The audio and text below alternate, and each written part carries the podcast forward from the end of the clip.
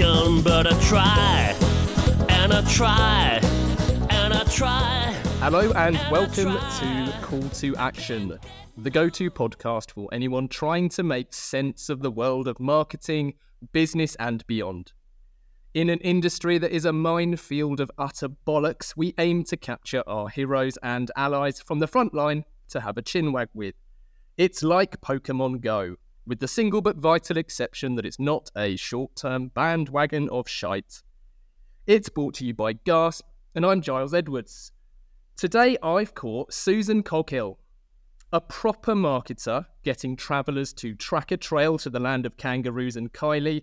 Susan is currently CMO of Tourism Australia and a peddler of the power of creativity to build brands, drive business, and shape culture. Recently, she's navigated tourism in Oz through tough times, made a nine minute film while everyone else was making TikToks, and brought souvenir kangaroo Ruby to life in their top performing Come and Say G'day campaign. Despite worrying that it might seem trite, research showed that people around the world still love a bouncing marsupial. Susan says, We did six months of research, and yes, the answer was a kangaroo. There's a reason we have a kangaroo as our logo. There's a reason that Qantas uses a kangaroo in its logo. I'm feeling very lucky, lucky, lucky to welcome to the show Susan. Oh, Giles, thank you for that warm, warm welcome. And thank you for having me here today. It's really great to be on the show. Oh no, the pleasure's entirely mine. Um, Susan, seven quick fires. Yes. Singapore or Sydney? Oh, Sydney all the time. Agency or client side? Mm, gosh, that's a hard one. Careful. Um, I've got, um, I've got to say client side, but I'm always an agency girl at heart. Long or short? Oh, definitely long. Vacation or staycation? Oh, vacation. These are too easy, right? Chris Hemsworth or Kylie Minogue? Oh, oh, oh, Kylie, Kylie. You've got to love Kylie. Yeah, is the correct answer. Right, two more. Ruby Rose or Ruby Roo? Ruby Roo, Ruby the souvenir kangaroo. Absolutely, she's our she's our new mascot, and I love her. Amazing. Uh, right, last one, and there's always at least one ridiculous one. Cannes Lions or Cairns Crocs? Oh, oh, oh, oh ca- lions. I'm afraid of Crocs. Awesome. Amazing. Listen, Susan, thank you so much for joining us. Thank you for having me. We always ask every guest about their path to where they are now. So, can you tell our listeners what was your first ever job, and then what was your prop, first proper marketing slash brand job? Sure, sure. My very first job ever when when I was when I was I think 15 years old, working in Angelo's Pizza in Florissant, Missouri, where I grew up, and I think I lasted all of about two or three months. Uh, was the extent of my hospitality experience. Um, I uh, quickly found a job uh, after that working in a retirement home, answering phones a few nights a week for five dollars an hour um, and found the best job ever because I would sit and talk to all the uh, all the older people in the in the home and kept them company in the evening and um, did my homework. So I think I'm I'm suited to those jobs where I'm interacting with people and I'm chatting and telling stories. Nice. How, how long did you, did you do that for? Oh, I did that uh, for I think a couple of, couple of uh, years in high school before I went away to university in California. Yeah, that makes so much sense. There's I was reading a few years ago. I'm not sure how common practice it is now, but I believe it was a company based in Holland, and they were somehow twinning retirement homes with student accommodation. Oh, just yes, I read that. Mm. Yeah, it's fantastic. It's absolutely It's fantastic. A, yeah, So- it's a great idea. I mean, I you know, I think that that sort of intergenerational experience, cross pollination, I guess, of, of people of all ages is a is a really great thing. And yeah, I, look, I just love learning from their their wisdom and their experience. Um, you know, look in, in my personal life, I um I lost my parents quite young. I lost my mother when I was a year and a half, and my father uh, passed away when I was eleven. Um, and I think, um, and I, so I was raised by my by my older sisters, who are amazing, absolute absolute um, stars in their own right. But I think going in and working in the old folks' home, you know, the retirement home that I was in, gave me a connection to an older generation that I didn't have in my own personal life growing up, to be quite honest. Um, so, yeah, I, I got a lot out of that. Yeah, no doubt. Oh, wonderful. I'm sure they did too. And then, at what, then at what stage did you start thinking about your career beyond that? You said you were at high school. Was that something that you you had a clear path for already in your head, or was it something that you just kind of discovered a bit later? No, look, I, I knew I wanted to go to university. You know, I, I wanted to get uh, I wanted to get my degree. I wanted to work professionally. I didn't really know what I wanted to do. I mean, I, I think I had a, a whole range of aspirations when I was a kid. You know, I wanted to be an archaeologist for a long time, which I'm pretty sure was inspired by you know by the movies of the time by um, Indiana Jones films. Indiana. Jones. Yeah, exactly. you know, you know, I think for a while I thought I wanted to go to law school. And I think I thought about going into sports medicine at one point. I was a soccer player, a competitive soccer player um, in grade school, high school, and university.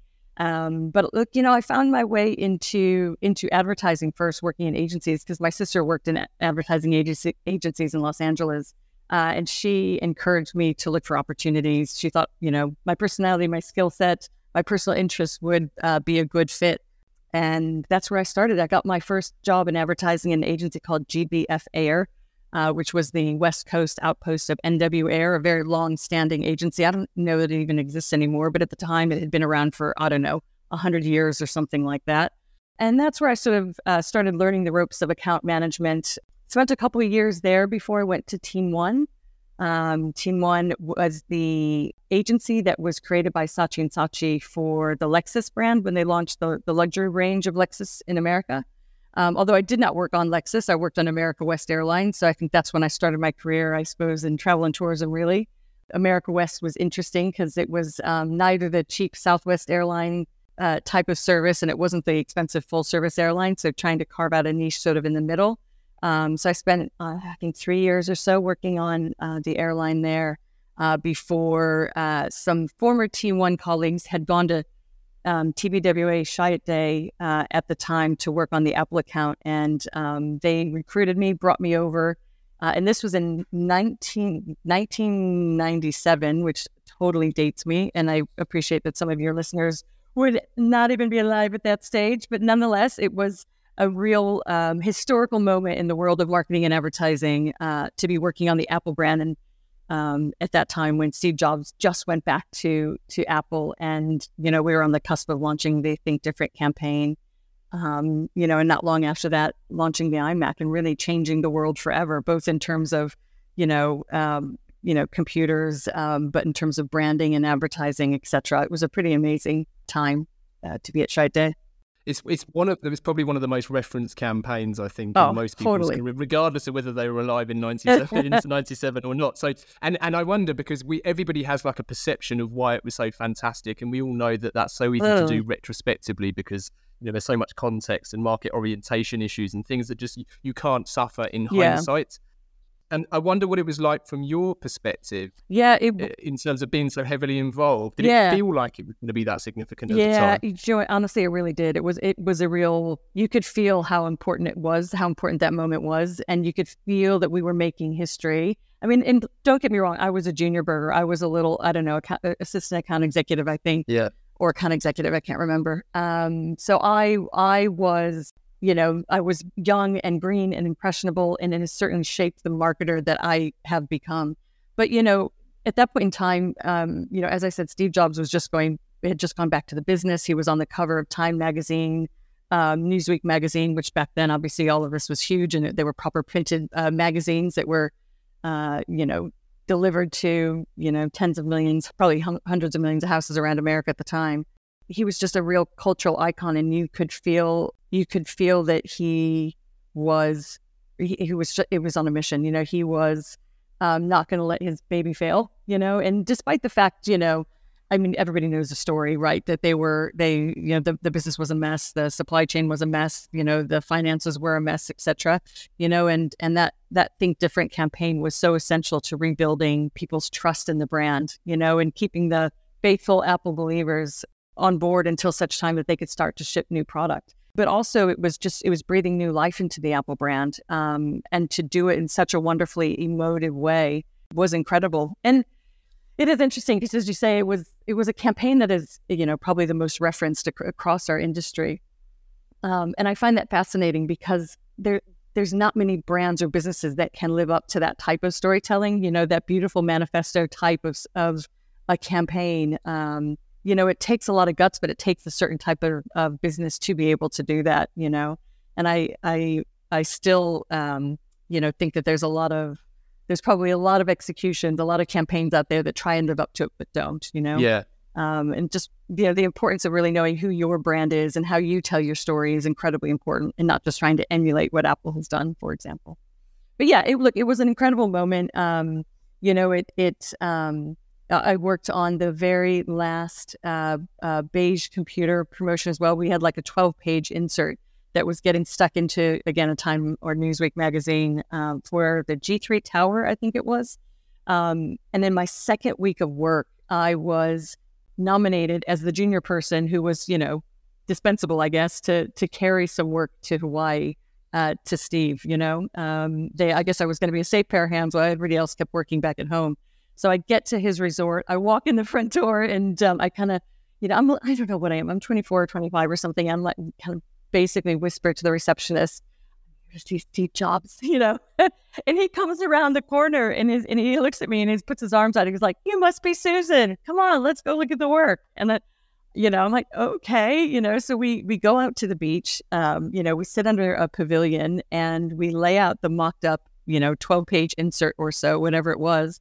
We start going through the work. Um, and he's asking my opinion on it. And again, here I am, this little junior burger, giving him my opinion on this stuff and just thinking, what is happening right now? How did I get here? You know? and um and and it was just it was incredible to be sitting with again this this incredible titan of business, this man who was changing really was changing the world. And he's sitting there asking my opinion on things, you know. It was a real incredible moment. Yeah, it's. I tell you what's um like kind of only now I'm, I'm I'm thinking that this was when you were in your early twenties. I think you suggested. Yes. Uh, I wonder, given not only did you have exposure to such a fantastic, uh, fantastically successful builder of brands, and you were you were so involved in one of the most referenced, amazingly effective campaigns of all time, and yet at some point in your career you decided to you decided to move sides and go client side, whereas your, your version of agency side must have just been like beyond most people's experience at, at that age. So I will get onto that, but before I ask you about moving client side, how did you initially find your role as an account manager? The, the reason I ask that is we've had so many guests in the past, and I think I've joked that account management is almost like the kind of gateway drug into agency land because so many people typically start there and in, in, certainly when it comes to previous guests of Call to Action, many people realise they're a different shaped person to the one that needs needs to be to succeed in that role, and they, they they end up going and becoming planners or strategists or even into creative departments. But did it did it feel really good to you when you first started that role, or did you kind of explore other roles within the agency? No, look at do you know what? No, it felt really good for me. I uh, it was a great fit, and I really loved my time in account management um, in in agency land, and I worked at some really great agencies over the years, whether it was Chiat there, um, BBH in Singapore, um, you know, my time at Publicis Mojo um, or Campaign Palace here in Sydney, you know, highly creative agencies, um, you know, work hard, you know, often work hard, play hard, you know, but, you know, it's all about the work and, and driving results. I've never fancied myself a planner, although I've always, you know, I've had great respect, I guess, for that skill set uh, and for the people that um, excel at that definitely never fancied myself a creative, but um, like to think of myself as a creative enabler, someone who helps make all of that happen.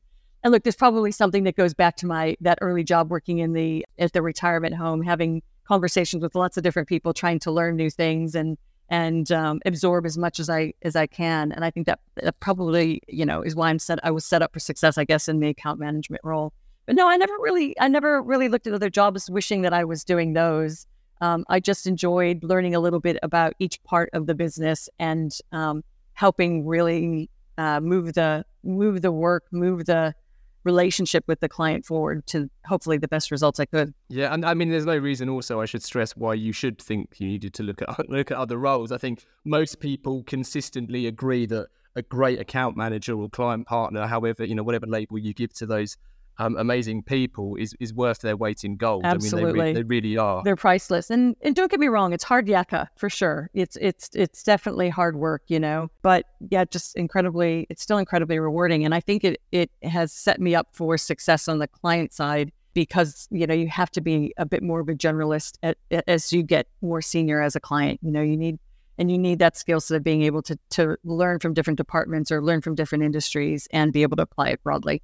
Yeah, well said. And do you think uh, I, I, I, appreciate it might feel like I'm spoon feeding you the answer I want to hear now, which I don't mean to. But do you think your time agency side did give you that kind of understand, or that oh, you said you called yourself an, an enabler of, of, of creativity? Do you think that's something that you took into client side that perhaps is less common, or is that an unfair yeah. kind of no, no, no, no, no, hundred percent. And and you know I've talked about that often that that um, having that agency grounding. Well, look, it brings a few things. One, I think agency people are incredibly hardworking. Um, we're resourceful. I think agency people are entrepreneurial. You know, we we look to solve problems um, as well as being you know creative and and very outcome driven. Uh, and I think all of those things set me up for great, yeah, for success when I moved client side. Not least of which because I could understand, I could code switch between um, you know, working with agencies, all over different types of agencies, be it creative, media, digital, or whatever. Uh, and then the uh, and I learned you know the language of, of the more corporate world of the client side world you know and I think I carved a niche out for myself um, in my client side jobs by being able to do that and by being able to um, to to get good work through and be able to explain and I think you know probably do it you know some sometimes you know depending on your on the business you know that the client is in you, it can be you can have a degree of cynicism sometimes about marketing you know within sort of executive suites or within the broader business. And by having somebody internally you know who can explain um, the process who can demystify the approach or decode the creative in a way that is more relevant or more clear in that environment can can really help.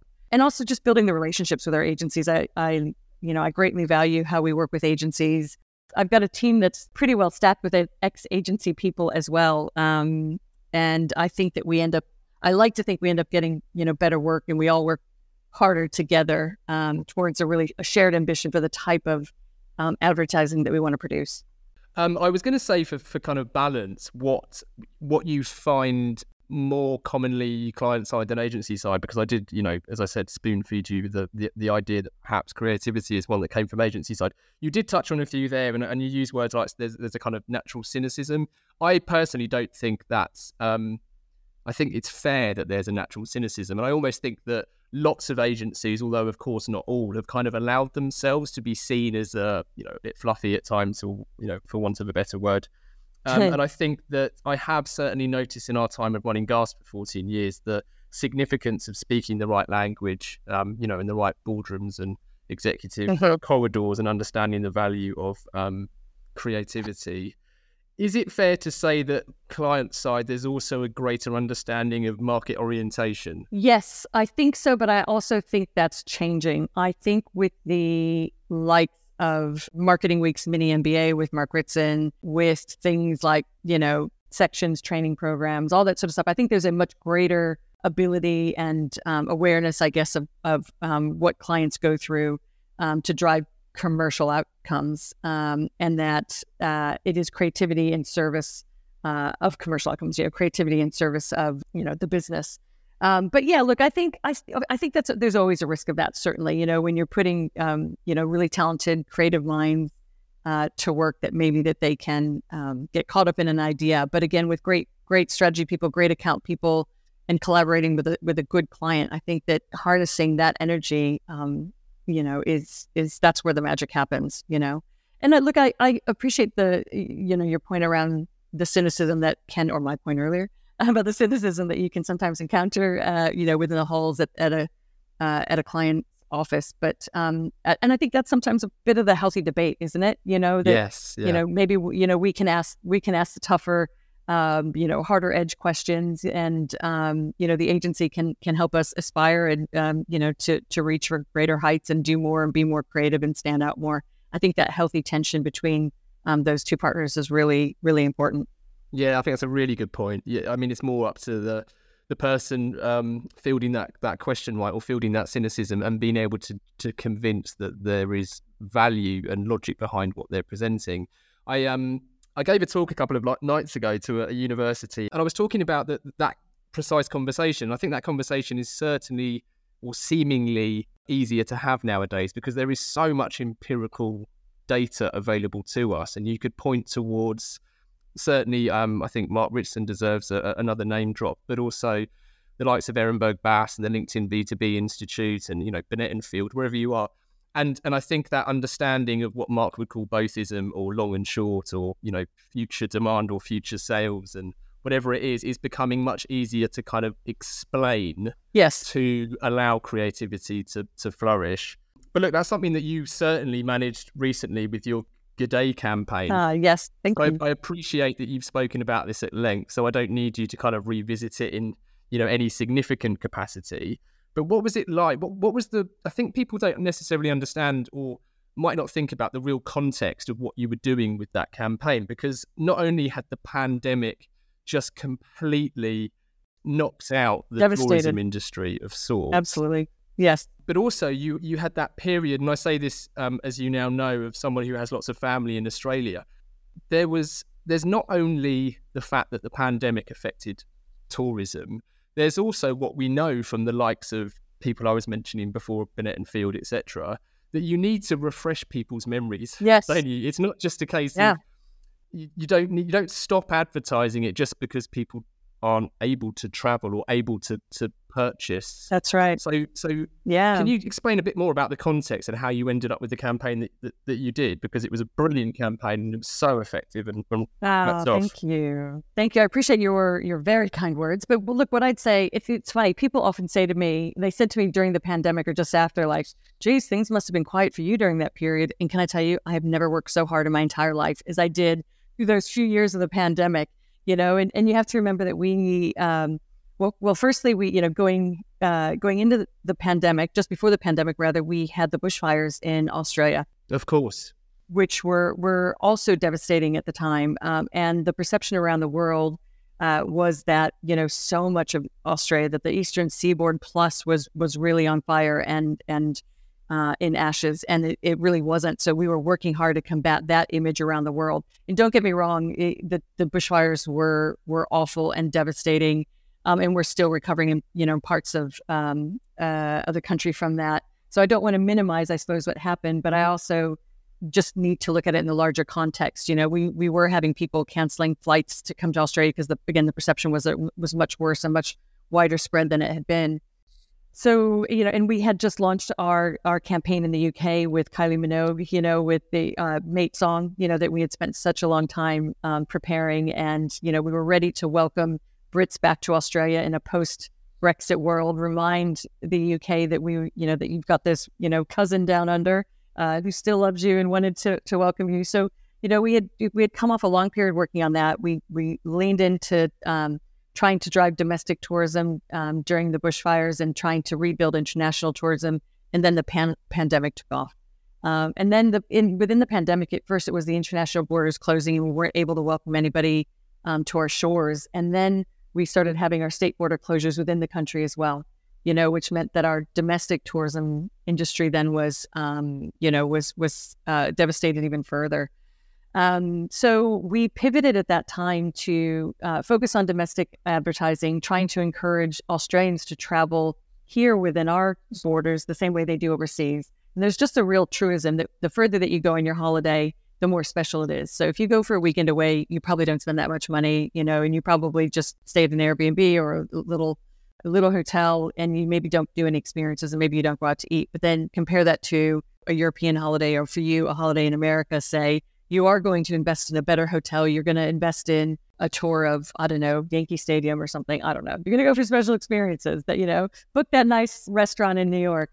And that's what we needed Australians to do, you know, to go further, um, stay longer, do more experiences, spend more. Um, so we focused, we focused on that. We spun one team up um, to focus on our domestic activity. We, we had a campaign running called um, Holiday Here this year, and it was all about um, getting out, enjoying your own backyard, and supporting the industry um, which was really successful. We actually won. Uh, we got a silver silver Effie for that, which is the only Effie uh, awarded in tourism uh, and travel in Australia, and I think over a two or three year period. So I'm very proud of that.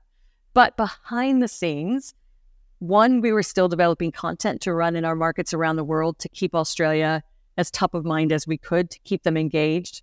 Um, we we ran a live streaming um, uh, 48 hour um, event, coast to coast live streaming tourism experiences and other content called Live from Oz. Again, just to um, keep the focus on our operators and the Australian lifestyle and all the wonderful aspirational um, pieces that the, the world knows and loves. Um, we were developing 8D audio um, films to put out for people to experience a little bit of Australia from their from their homes, um, and amongst other things. You know, we're continuing social media marketing, etc. We just knew that we couldn't go dark. We couldn't risk. We didn't know how long it was going to go for, and we couldn't risk completely falling off the map, so to speak. Um, and then at the same time, though, um, we wanted to make sure that we set ourselves up for success in developing our brand campaign that would, you know, eventually we knew the borders would open and we knew that we needed to understand our consumers better than we ever did before. So we took undertook a whole raft of research and analysis um, that was really that I think is pretty unprecedented in the travel uh, or in the tourism category rather. Um, you know, we sort of borrowed frameworks and approaches from other categories. You know, so we did um, full funnel analysis for ourselves in each of our markets and for our competitors. You know, we looked at drivers of demand again across each of our our countries, um, or excuse me, each of our markets.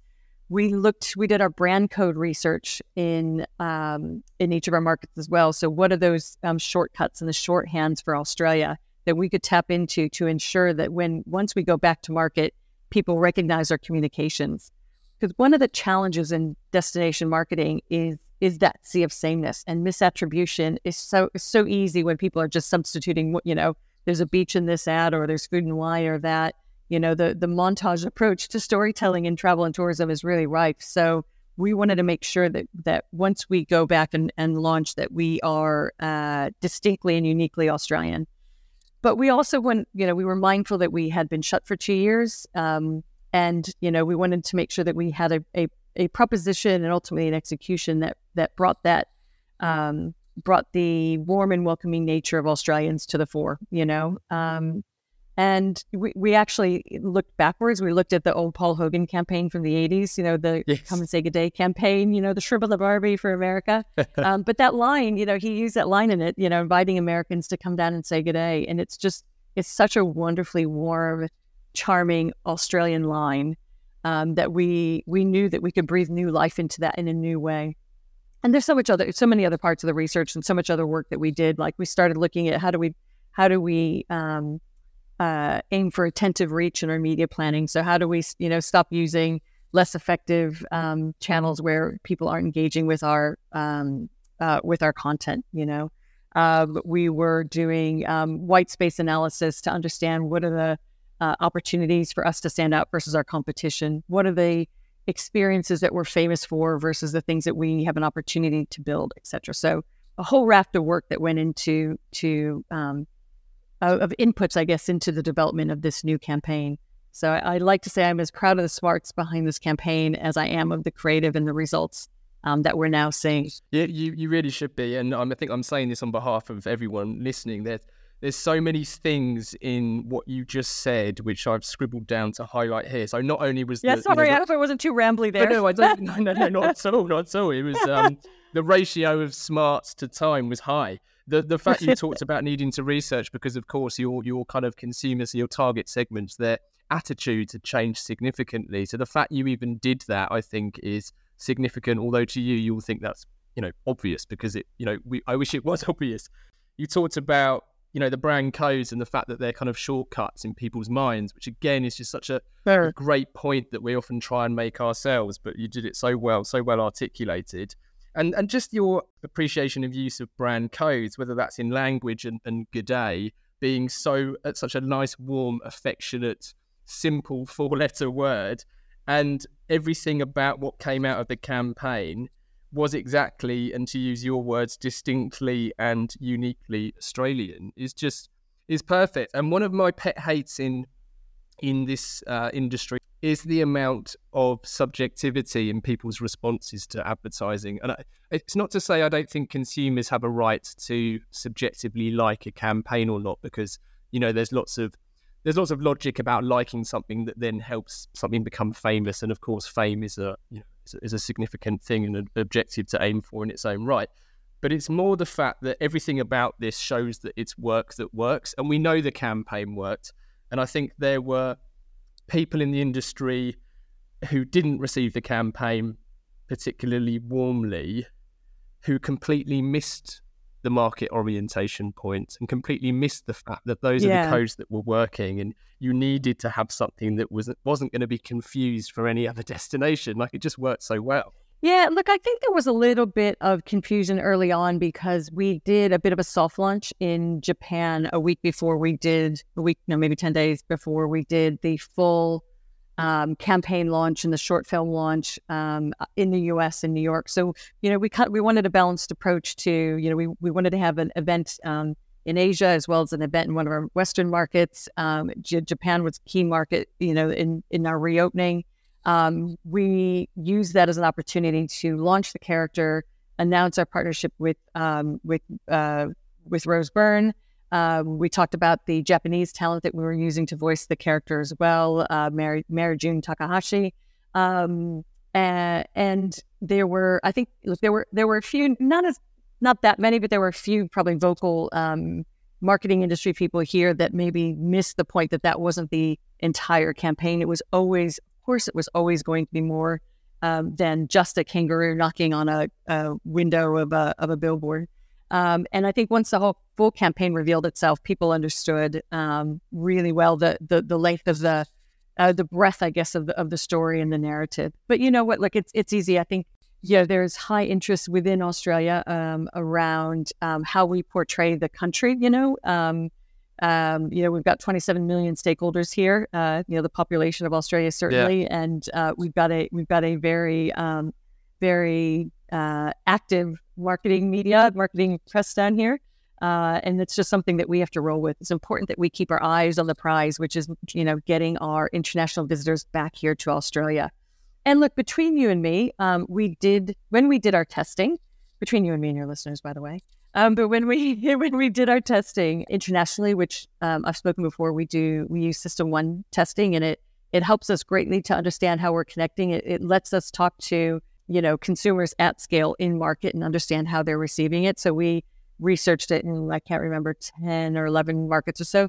Um, but I did test it in Australia as well. I wanted to understand how um, everyday Australians responded to it, not just how you know, say, marketing media or um, you know, breakfast TV might respond to it. And Aust- it scored as high in Australia as it did in our other markets.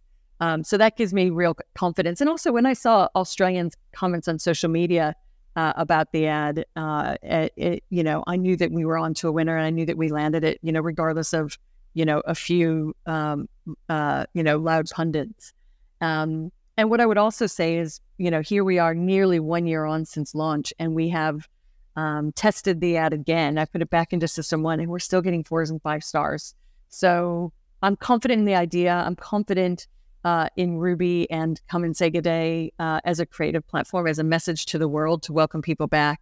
Um, and we, in, and in fact, we also did an execution for um, the world for the Women's World Cup as well. So we we took Ruby and uh, her statue emu uh, character as well, and we made them sportscasters uh, doing voiceover to or you know giving um, uh, highlights, uh, holiday highlights uh, in the in the same vein as you would uh, match highlights, and it was fantastic. It was viewed about seventy million times in our key markets, um, and the reception to it was was really strong. Amazing. So we're we're really happy with the direction that we're going in. You know, we we do aim for these for the assets to be able to run. Um, you know, we built the business case around it for it to run. You know, for two to three years we'll still be doing those creative extensions like we did for the Women's World Cup when we launched in China in June, because of course they opened um, later than um, the rest of the world. Uh, we did some custom, customized animation specifically uh, for China. You know, we had sort of hand gestures like heart hands and heart fingers and stuff like that. You know, which is really important for us to to take something that, um, uh, yes, it's global, but we are able to take it and customize it, you know, in key markets and make it feel relevant, show a little bit of respect to the local market and the local um, uh, consumers as well.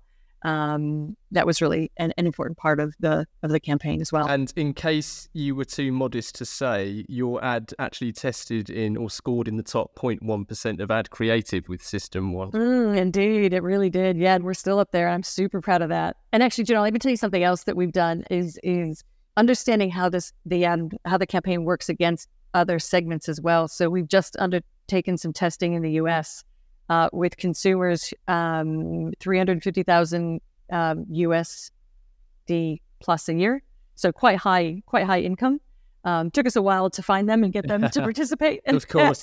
um, but but you know, to be honest, the score the the um, it was that was five point nine stars, and our brand fluency was even higher. You know, so I'm extremely confident that a campaign that we developed to run broadcast, you know, for what we talk about our, our high yielding audience, it's not necessarily ultra high net worth, but it's a high yielding um, audience who prioritize travel. So they come down and spend uh, more than than other travelers. Um, you know, yes, the original testing showed it worked well with them, but the fact that we can now test it still one year later against you know very high income Americans and it's testing even better again, it just gives me great confidence in the direction that we've gone. Yeah, I think people are too um, eager to talk about wear out, but this is still wearing in by the sounds of it, which is wonderful. A hundred, yeah, a hundred percent. You know, and and again, the importance of being distinctly Australian and. You know, look, we we made sure that we layered in the right brand codes, but I I like to think I hope anyway that we also kept enough room for for um, for the magic of the storytelling so that it would be engaging and entertaining across the breadth of the campaign um, uh, as well uh, and i just i think you know ch- the more chapters that we can build with this hopefully these characters will continue to evolve and um, you know people will get to know them and we'll see different sides of them and have fun um, you know, in the way that you have, we've seen with, say, the M&M M&Ms over yes. the years, or yeah, you know, yeah. the Geico Geckos over the years, you know, or you know, the Energizer, um, you know, bunny, you know, lives for a long time. You know, I'm sure that that you know it's a there, there's so much opportunity um, and growth that we can still squeeze from this. Well, another line I've pulled out from you in our research is you said we don't have enough budget to be boring. So I think you you know you've achieved exactly that. And I think if Paul you. Feldwick's listening, he'll certainly they'll certainly give him a grin to hear that. Yes, yeah, absolutely. You know, it's it's we just are not one of those brands that can throw money at a at a at a mediocre execution. You know, we we have to make sure that we are we're standing out. And the other thing is we we really have to squeeze every ounce of messaging or PR opportunity that we can out of every idea. And that's why when you talk about this campaign being layered, like we really thought through everything. So, you know, so the role, you know, with the animation, you know, um, uh, or, or, the director who we chose to help us tell the story was Michael Gracey, who was the director of The Greatest Showman. Um, he's this incredible director, started his career in animation and special effects, became a commercial director, very, very successful commercial director, became a feature director with The Greatest Showman and did an amazing job with that. And we were lucky to get him after that to come help us tell our story and do our short film. You know, the, the, uh, animator that he brought on to design the characters um, also designed um, Peter Rabbit. You know, the choice to um, used Down Under. So that iconic Men at Work track, you know, and we debated a lot whether we use the original one that everyone knows or do we reinterpret. In the end, we went for a reinterpretation because we, we felt a fresh take on it was important. But this young up and coming band, King Stingray, who's just having a bit of a moment themselves, you know, that was a whole other direction for us to talk about great Indigenous music and Indigenous storytelling, for example anyway, I could keep going on about, you know, as you said, the language with G'day. You know, we built all these things in, but I'm hoping that it feels more charming and more composed um, than heavy-handed, um, and and I'm hoping that it just continues to, you know, give us great creative or lay a great creative groundwork for the future. Yeah, absolutely. Time, weather, and we interrupt this podcast to announce that we will never interrupt this podcast with ads. Ads that awkwardly nudge you to contact the pod's host, Giles Edwards, at giles at gasp.agency. Only the other day, some pod listening companies did just that, calling for guidance on research and brand identity. But we're definitely not asking you to do that. Anyway, back to the show. My first sort of proper paid weekly job was a holiday job as a student uh, which was driving a forklift truck at the Ribena factory in Coleford, Gloucestershire. Ah, Call to Action, episode 11, with the one and only Rory Sutherland. Not what we were looking for, but hang on a minute. Um, I'm mindful that go. it's your Friday evening where you are, so um, and I promise not to keep you too long. So I'm going to move to listener questions, also in part because they both kind of nod to this campaign. So asking the general public for their opinion, be it on Brexit or boat names, is notoriously fraught with danger, but that's not stopped us asking. Um, I'm going to put two to you, Susan, starting with Jenny. This is a great question. Jenny asks Is marketing orientation easier or harder given your largest customer segment presumably resides outside of Australia, leaving you physically so far away from them already? Mm.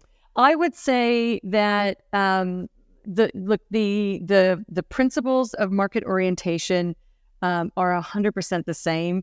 But yes, you have to multiply that times fifteen markets. And the challenge for us, however, is to um, understand the nuance between markets, but also not let us fall into the trap of saying, "Oh, but we're different. Oh, but we're different." Like I'm, I'm constantly encouraging us to have a really balanced conversation with our team in Sydney, but our teams in market as well to know when a when a difference is meaningful or a difference is trivial, and kind of understand where we can find commonalities across markets. Um, and look, this applies to so much, whether it's the media development, whether it's the tone of what we create. Sorry, not media development, media strategy development. whether it's the tone of the creative, you know, whether it's down to the casting, you know, whether it's down to, you know, we've just announced a partnership with um, Dylan Alcott down here in Australia with a, a load, load of other um, iconic Australian brands as well to increase the representation uh, of people of, of all different types of disabilities or other able people. You know, and how do we, how does that, yeah, how is that represented in our marketing around the world as well? And we we've got to take input and direction on how we best do that. So, sorry again, I'm getting a bit of a broad answer here, but uh, what I would say is is the foundation, the principles of market orientation remain the same, and they're so incredibly important. And I think you live and die by them. Um, but doing it across 15 markets is sure, sure it increases the volume, but I don't know that it incre- increases complexity necessarily. Yeah, great answer. I like the fact you talk about finding commonality as well. Uh, if Samuel Breeley's listening, he'll love that. He talks about that all the time. It's really smart, really smart, Susan. We're all special. We truly are. I say to all my countries, you're all special. You truly are, but equally, we're you know, there's a lot of, that we share. yeah, yeah, yeah, yeah. Well, it's just you know, it's just sensible. There's an efficiency when it comes to thinking as well about that. Otherwise, you can force segments, can't you, far too easily, and actually, it's just- Exactly. it doesn't make anyone's life any Yeah. easier. Yeah. And in fact, our core segment, high yielding travelers, you know, there's a lot of universality a- around them, to be honest. You know, again, they, they prioritize travel.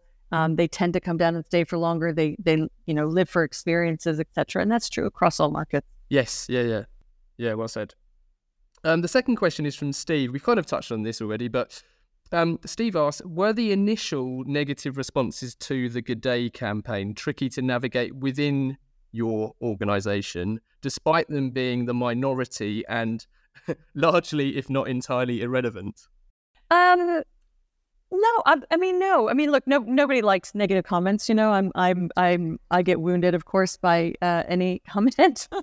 but um, do you know what? We had done so much work on this. We, we, we really You knew it was right.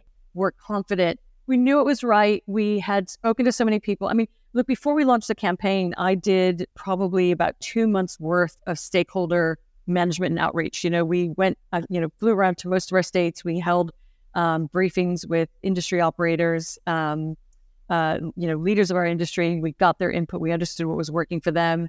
Um, you know, they each of those meetings, to be honest, just made me more and more confident because of the support that we got. People understood them. The number one question after I finished my presentation was, "Are you going to make Ruby and are you going to sell her and can we sell her?" you know, yeah, yeah. uh, you? you know, yeah, we're not selling Ruby, but um, but yeah, look, it, it, yeah, look, negative comments are always painful to hear, but we were super confident. And we also knew that once the larger campaign would roll out, that any and all questions would be answered. Um, and look, you, I guess you just kind of have to back yourself, you know. And look, there's there's no doubt also that you know, as a national tourism body, you know, again, as I said, 27 million stakeholders, a lot of scrutiny that we're under, I guess, and we've got the, our government stakeholders. We answered, you know, to our industry. We try and deliver for our industry. Um, everybody wants to see us uh, do well, and I just had to uh, trust that we were moving in the right direction. And you know, time has shown that we have. Yeah, we have been. brilliant. There's a, there's a great quote actually from from Mark Ritson. He wrote an article in in kind of defence of the campaign uh, to those minority. And there's a line here. Where is it? Proper marketers pointed out that those who live in Australia weren't the market for an ad about a trip to Australia, that they should therefore practice the most venerated of marketing moves, shutting the fuck up and being market orientated.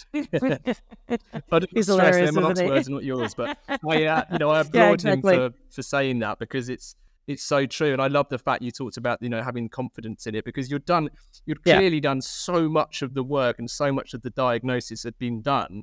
So it wasn't a Yes. case of liking, and it and anyway, liking. Yeah. If you you know if you try and do something that everyone likes, you're going to end up with some form of beige, aren't you? And that's not going to move the dial at all. Absolutely, absolutely. And again, look, I also I also had the scores in my back pocket. I I knew how you know through through our testing, we had spoken to thousands of thousands of of consumers, and I had I also knew what everyday Australians thought of it. So sure, there's always going to be a vocal minority people who you know uh, have knee jerk reactions. Uh, look, I. I think as an industry, we would do better at, at uh, being, I think, probably more supportive and, and more constructive in building um, you know, but to, at the end of the day, I think the work and the results are, are speaking for itself. Yeah, for itself. totally, totally. I funny enough, I was talking to Jon Evans yesterday of System One, and we were talking about the there's a there's a campaign here for the Great British Bake Off that's that's just um, started to run, and um, it's wonderful, and it's I know it's scoring very highly. Um, it's something that they're openly sharing at System One.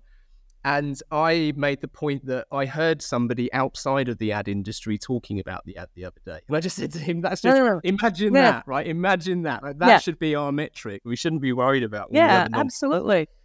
A hundred percent. And look, I, I, for me, I think that that sort of like, are you moving culture? That is something that I got a taste of again very early in my career, working on working on Apple. You know, um, or you know, I worked for a time at Qantas Airlines here. Uh, you know, d- working on the Feels Like Home campaign and watching people's response here in Australia to that, their response at the time, you know, to the the um, kangaroo on the red tail plane um, was so highly emotive, um, and they're continuing to run that campaign or variations on that campaign. You know, they have for the last ten years or so, and it feels really good. You know, and that's when you know that you've made a difference. That's when you know you've kind of permeated the you know the, the real world, I guess. Yeah, totally, totally. Well, you know, testament to to Apple, um, who obviously we touched on more earlier. That the quick, the first quick fire question for most guests is Mac or PC. that that's so it's so Absolutely ingrained Mac. in our culture. I didn't ask you that because I felt it, you know, as an ex soccer player, it was a bit of a tap in for you. So I. Uh, that. Absolutely. um, so, Susan, the final part of the interview is our four pertinent posers that we put to all of our guests. Number one is what advice would you give to your younger self? Um, the advice I would give my younger self uh, is to back yourself earlier. I think I underestimated myself. I didn't put myself forward at times for promotions. I, even for the job that I'm in now, um, you know, when when the former CMO left, my first reaction was, "Oh God, someone's going to come in and want to want their own person. Am I? Are they going to keep me?" You know, and it wasn't until I sat down with with my then um, CEO uh, at the time who said, me, Are you going to throw your hat in the ring? And I just looked at him and I went, Would you consider me? And I still remember his response because it's very classic uh, John O'Sullivan. He said, Oh, shit, yeah. and I, I was so taken aback. I still had to go back. I still had to go back and um, uh, think about it for a couple of weeks. And, and I thought, well, look, even if I am the underdog, I appreciate that he's saying that. I've got to at least try, you know? And I kind of went from thinking, I, I used to say, um, no, I don't need to be best leading actress. I, I'm happy to be best supporting actress and be amazing at that and really drive that. I don't need to be, you know, the one winning the uh, the Oscar statue, uh, you know, as a metaphor. And then I, I I realized, actually, no, I can do this. I've been doing so much of this for so long anyway, and I just I wish I had had that spirit in myself, that belief in myself, maybe a little bit earlier. So.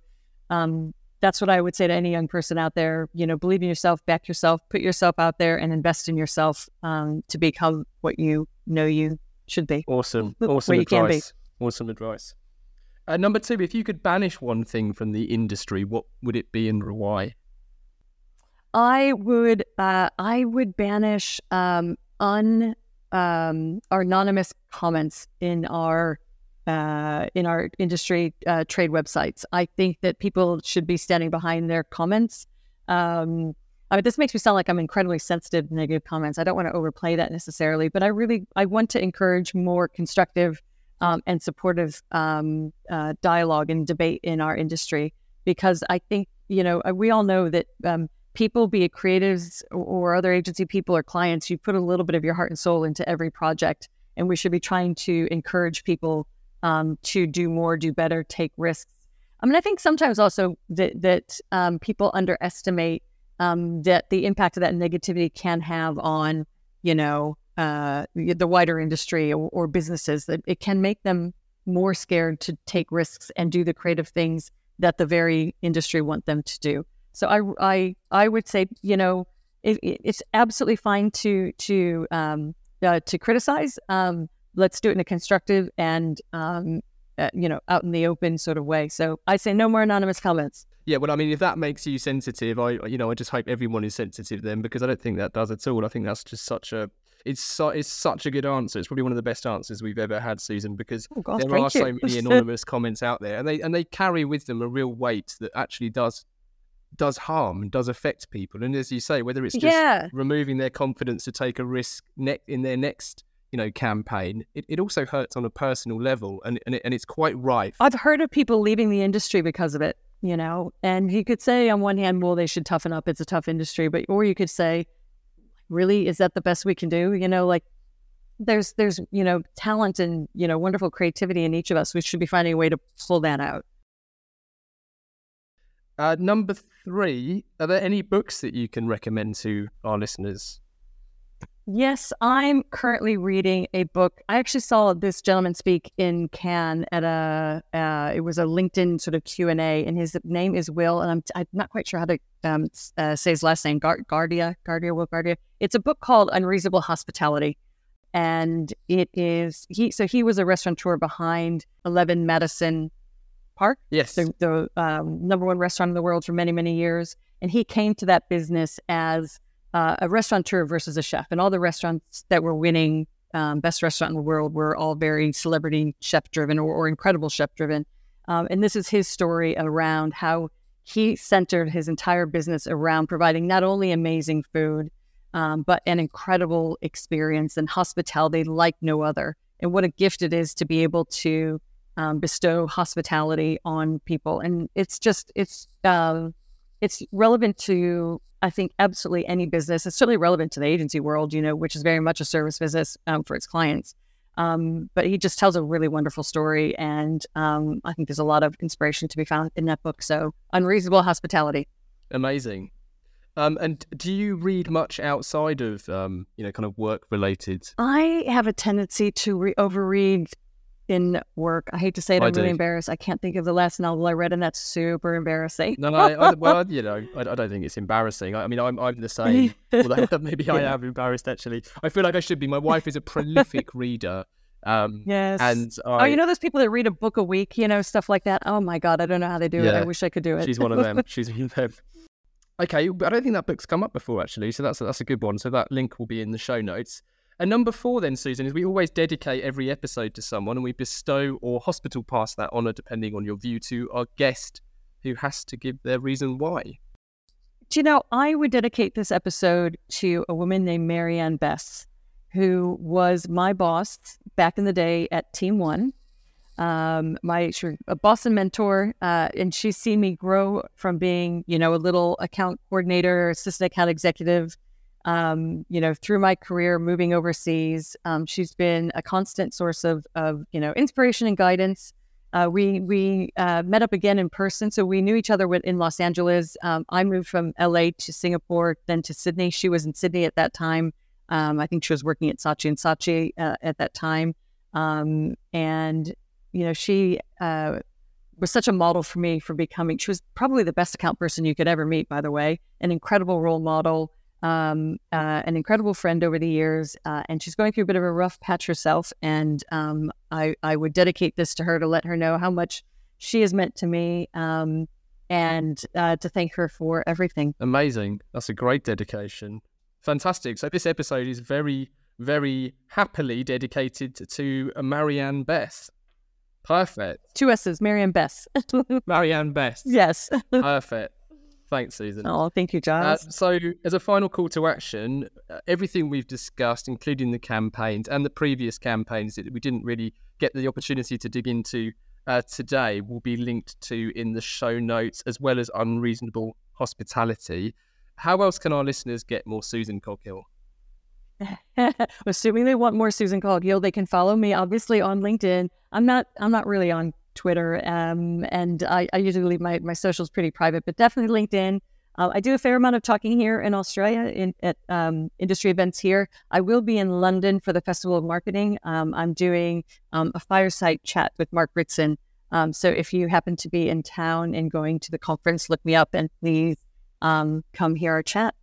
Well, thank you so much for joining us, Susan, and thank you for finding the time across time zones. I know that's um, easier said Oh, than my done. My pleasure, Giles. I've, I've really, really enjoyed this. Yes, thank you. So have I. Thank you so much for having me. And uh, finally, thank you to everyone listening. If you've enjoyed this episode, please do share and review the podcast. Keep your questions and guest requests coming in. To get in touch, it's easy to find Gasp online or email the mouthful that is call to action at gasp.agency.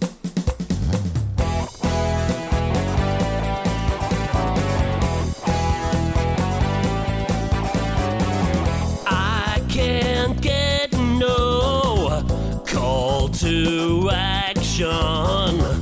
I can't get no call to action, but I try and I try and I try and I try.